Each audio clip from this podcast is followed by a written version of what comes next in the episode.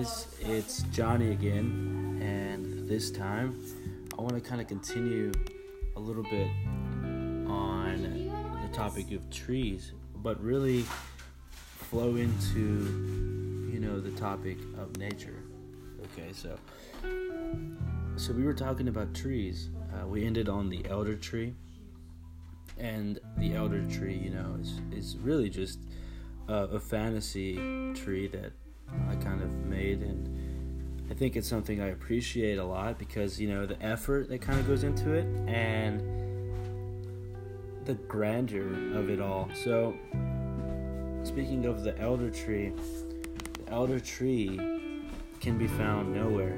Just as a reminder, because it doesn't exist, but it's right here, right in my temple. You know, it's in my head, and it's there.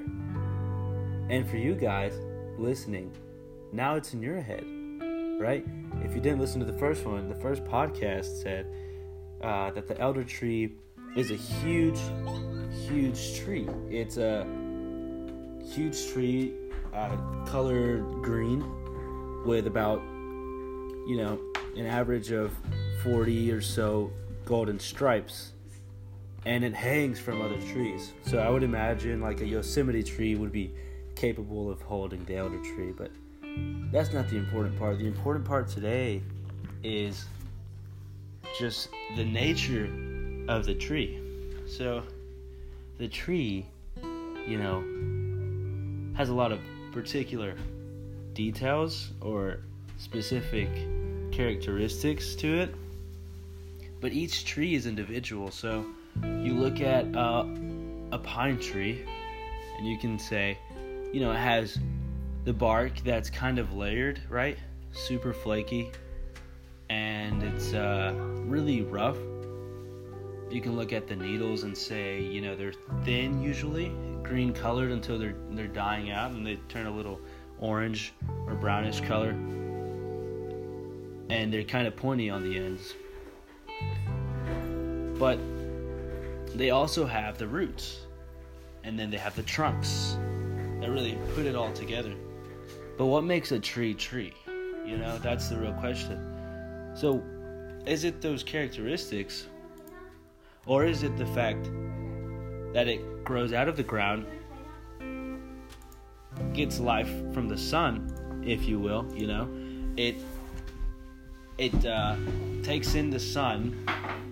I don't. I'm not sure about the biology. I'm not 100% on the biology, but I do know it turns chlorophyll or it, makes chlorophyll, which really feeds the tree, right? Keeps it alive.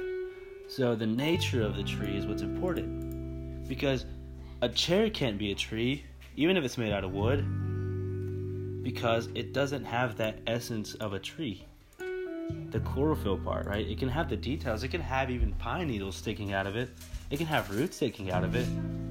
But if it, it's not seated in the ground and it makes or it feeds itself, keeps itself alive, then it's just not possible to be a tree. And I think that can relate to, or that kind of uh, description, that kind of logic can flow into most things. Like, for example, people. You know, uh, you can make a wax figure that looks like a human, but it would never be human because its nature, its essence is different, right? I think also that can be applied to a dog. You know, a dog isn't an apple because an apple not only has particular characteristics, but like I said, something can look like an apple but never be an apple because the apple has the seeds, has the stem, right? But the most important part of an apple, as we know it, is its edible, its edibility. Oh, it's edib- edible. its edibility. Yeah, that's the most important part, I believe. Its skin, is not tough. It's pretty easy to get through. And then the core, you know, has the seeds and it has the little plasticky uh, type uh, covering in the core. So, really, today I just want to talk about, uh, I wanted to cover just the nature of things, which I think is super important. Um, just for coherence and understanding why things are, how things are, and how they don't change despite particular characteristics. And things are things as they are because of their essence, not because of how we label them, you know, and such, and how we understand them. The name is very important once it's placed. Like an apple was, you know, it was just a thing before it was named. Now everyone knows it as an apple, but it doesn't change it to a peach, or a pear, or a banana, or a dog, just because we want it to. And, you know, I don't mean to get political or anything, but I think that can be applied to the same thing. Like whenever we talk about gender, you know, gender is so it, it just is. There there definitely are like you know the people with both genitalia, but that's that's something on its own. And sexuality, you know, man, all that stuff's crazy, but it doesn't change, man. You're either born a man or you're born a woman, and you want to change because you want to, you know, but you're still a woman or a man as as you're born, or you're both. That I mean, that's it. But either way, you still lean, you know, usually or as far as I know, even those who have both genitalia lean either more towards women and more towards a woman or more towards a man. And it doesn't change, you know? They just have both. Like a man is born a man and a woman's born a woman. So nature, man, super important.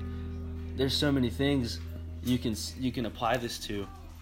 But yeah, guys, today I just wanted to cover that. Go uh, a little logic on you, a little philosophy and and, natural natural, uh huh, natural argument uh, on uh, how things are.